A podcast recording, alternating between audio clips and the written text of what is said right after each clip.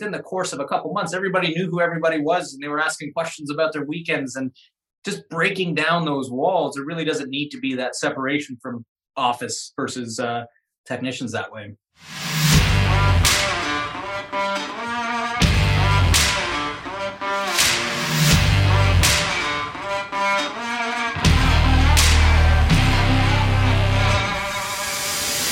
Hello, everybody. Uh, this is Mike Paton with the EOS Leader Podcast, and today I'm excited to introduce Zach Stewart, the visionary and vice president at Wilcox Doors, just outside Toronto.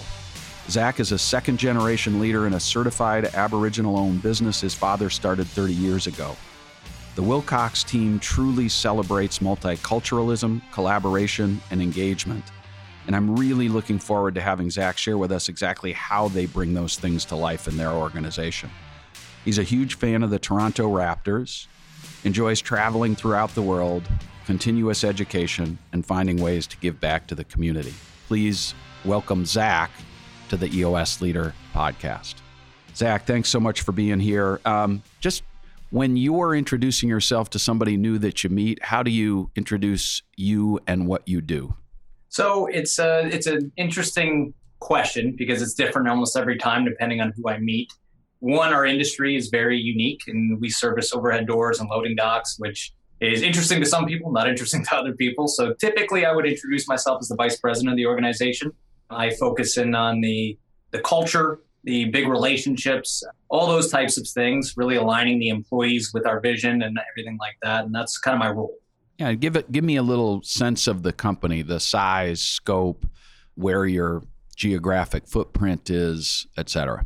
Yeah, um, again, that, that's changing a little bit. We were about a 70 person company just before COVID. We downsized a little bit there, and now we're growing back to about that size. Okay. We recently launched uh, last year uh, a national service. So our footprint initially was just in the Toronto geographic area, but now we offer services throughout Canada, every mm-hmm. province and every territory. And we're actually expanding with some of that national service for our customers in the United States as well. Mm, that's exciting.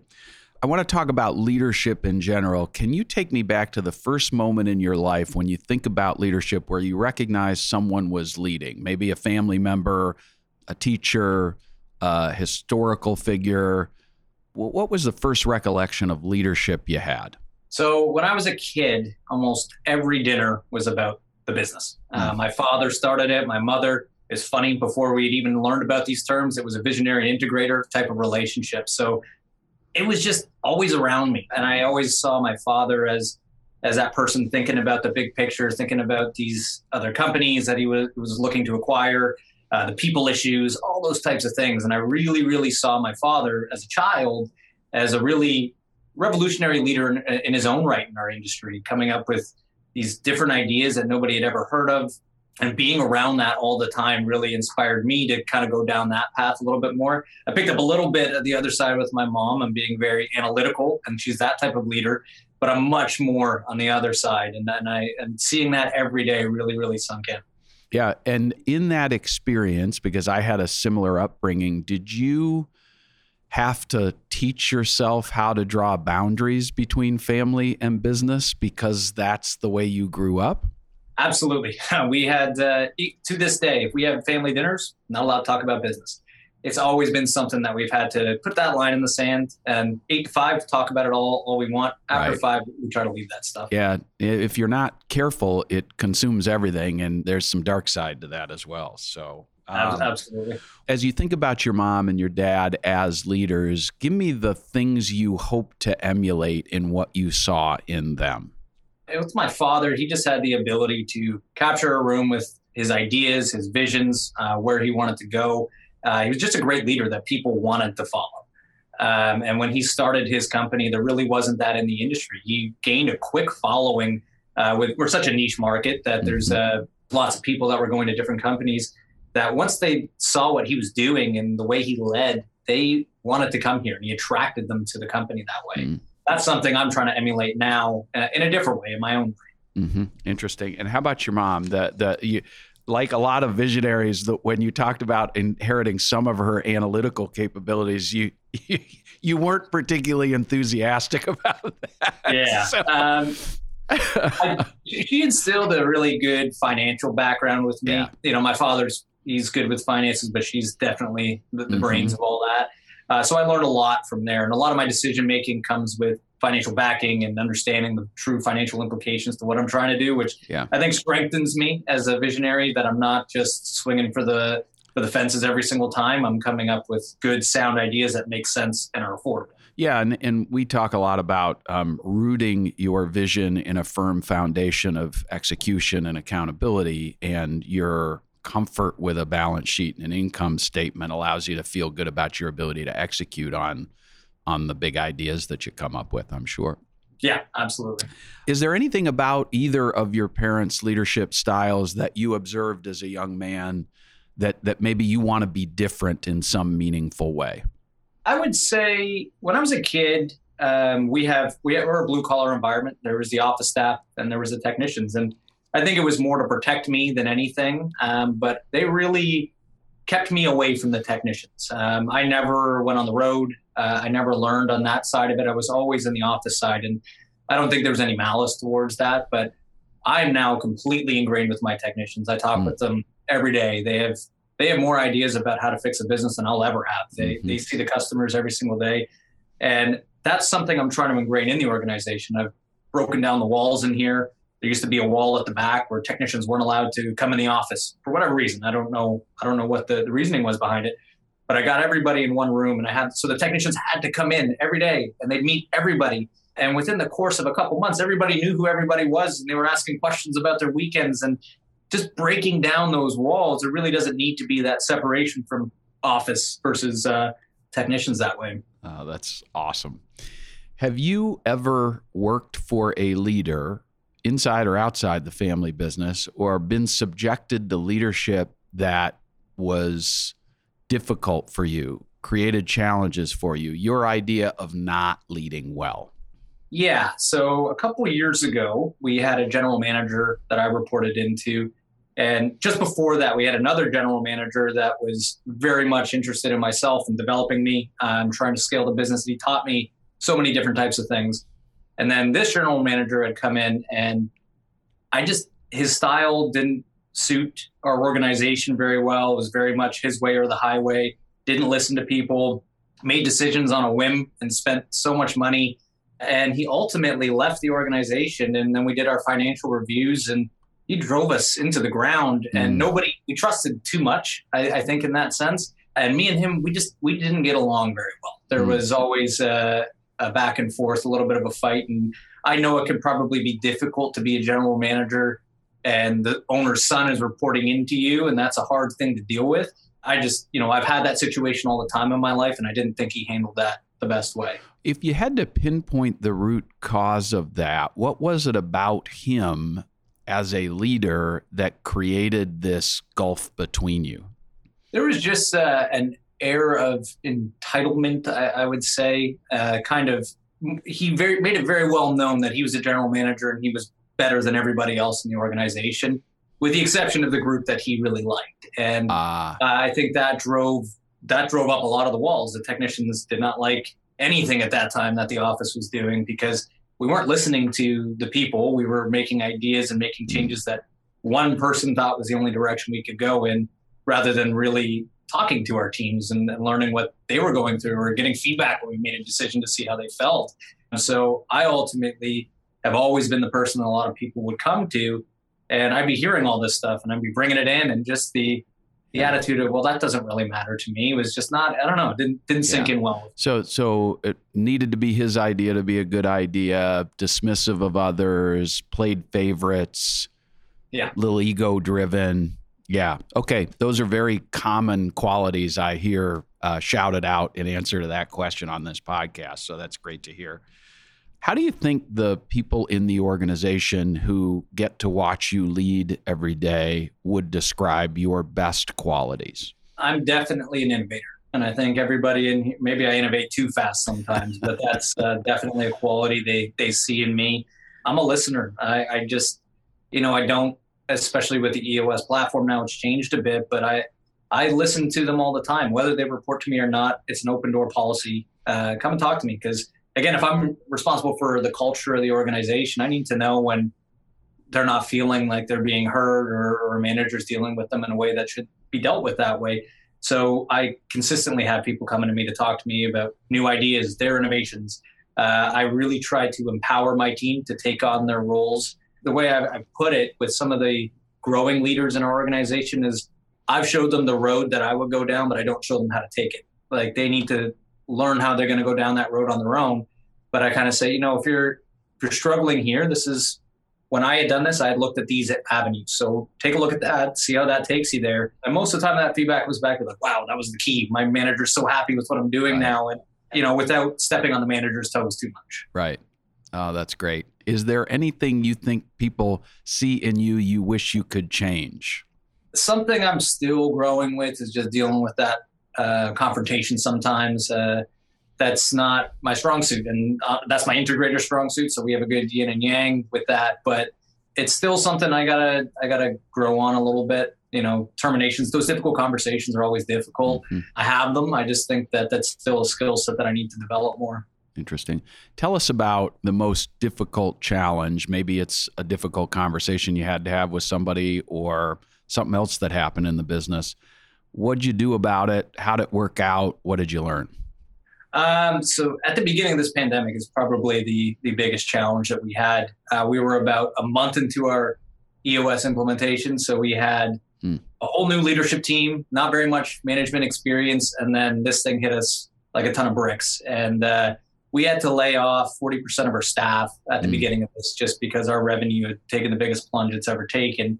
And it was a very tough, trying time. And was, we called it the pressure cooker management lesson on how to deal with this stuff where all basically it was just three of us that sat in a room. We called every single employee that explained what we were doing. We stayed in communication with them every two weeks on where the company was at, when we would be able to bring them back. And it was a very difficult time because of the uncertainty and not knowing where the organization was going to be, not knowing when that finish line could be, when they could be coming back to work.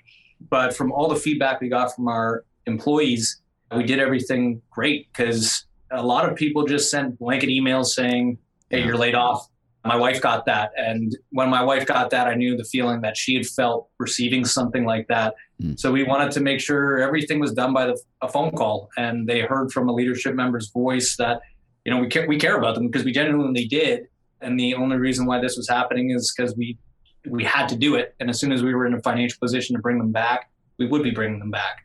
And just by staying in communication week over week, I think we gained a lot of trust with them. Uh, they knew that we had their best interests at stake, and ultimately we needed a company for everybody to come back to, and they, they understood the sacrifices that we had to make during that time. Yeah, what a great story. I presume you're back. Uh, I think earlier in the conversation you said you're back to just about full strength today. And are there any lingering after effects? I guess is the question I want to ask. Um, just the you know, if somebody's sick, they have to still go through that that uh, COVID testing protocol and everything. But we're pretty much back to full services, nice. full installs, uh, just a different way of doing it now. A lot more temperature checks when you get the sites and different things like that, following protocols. But as a business, we're we're pretty much back. We're actually more profitable now than we were before, which was interesting. Yeah. You know, I'm just going to make a note of something for the listener in that what I heard through that whole story is just real empathy, your ability to see what your wife went through and the way her company handled this and understand that you didn't want to make that happen for your employees and incorporate that into the way you make decisions and execute on those decisions. It's it's such a simple concept and it's often when you're busy and scared it's very hard to follow through on those simple concepts. So I applaud you for that. Um, are your are your parents still involved in the day to day of the business, or mostly out completely? It's a bit of both. They're, I would say they're probably in one day a week. Got it. Um, they're kind of launched another division in within the business, so mm. it's hmm. a it's in its infancy, so it doesn't require too much time.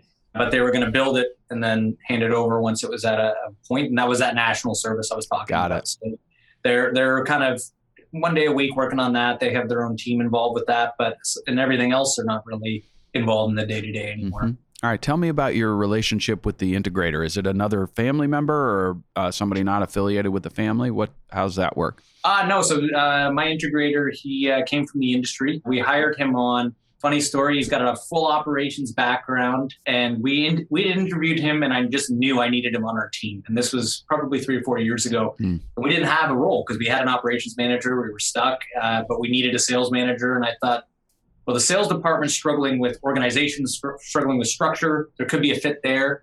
Uh, so we hired him on, and he just he learned sales pretty quick. He jumped in, and that sales team started to produce really well.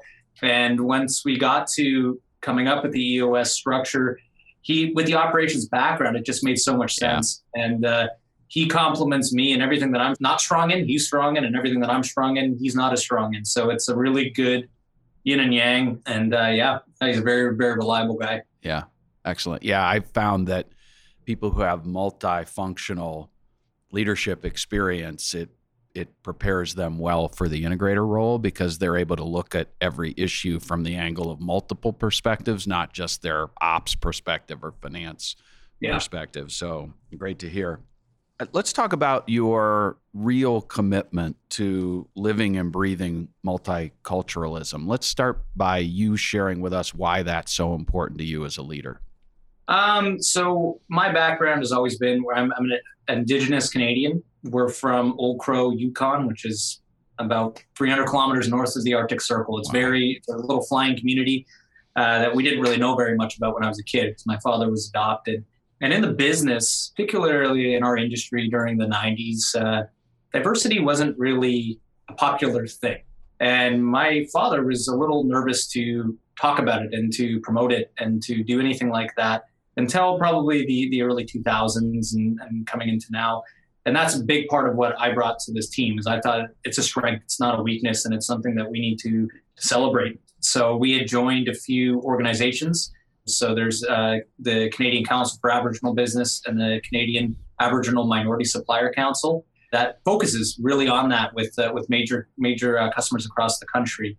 But through that, we learned about so many more initiatives. So what was really important to me, especially during the last year, was joining an initiative called the Black North Initiative. And what that is is just improving the uh, the amount of jobs and the amount of jobs on leadership councils for diverse people, um, and that it just translates well to our organization. We've we've always been diverse. We've always had minimum 35% of the organization being diverse. The leadership team is 60% uh, diverse, so it's always been something that we that we focused on. And I tried to think of ways to celebrate that with our team a little bit more. So I came up with Culture Day. I, I learned about it in a book I was reading, and I kind of put some tweaks to it that would match what we wanted to kind of achieve here. And what we did with Culture Day was like we just wanted to make it really fun, get people uh, enjoying our other teams' cultures, to learn more about their team members. So we had the Caribbean Culture Day, for example, and it was bring in some presentations, teach us about what it was like to grow up as a mm. kid with that cultural background, bring in foods, bring in uh, decorations, uh, there was a salsa lesson. There was a hot sauce competition. All these different types of things that people from completely different backgrounds learned so much and they learned about their team members and at the end of it the amount of feedback that you got was like that was one of the best days of work i've ever had mm. and just sharing that you, you, just gain so much more with that person that you're working with that so much more respect i think for your team members when you're learning a lot about their backgrounds and it just for for our staff i think it just translated really well to outside we're really promoting that we're diverse and inside we're celebrating that diversity. Mm-hmm. uh, it was really really important. Well you're you're showing up as consistent people everywhere and people who care about folks that aren't exactly like them. And those are really valuable assets inside and outside an organization. My uh, hope is you're comfortable with us sharing your video in our show notes because watching your employees talk genuinely about how fun it is to come to work and how much they care about the company and one another is really inspirational at a time when quite frankly a lot of people are in pain around this issue and other issues we all face right now. And uh, i know it it put a little spring in my step and i hope it will do that for other listeners as well. Yeah absolutely. You can use the video for sure. Terrific. Thank you. Is there anything you wish you or another leader in your organization had done differently over the last umpteen years? Any regrets?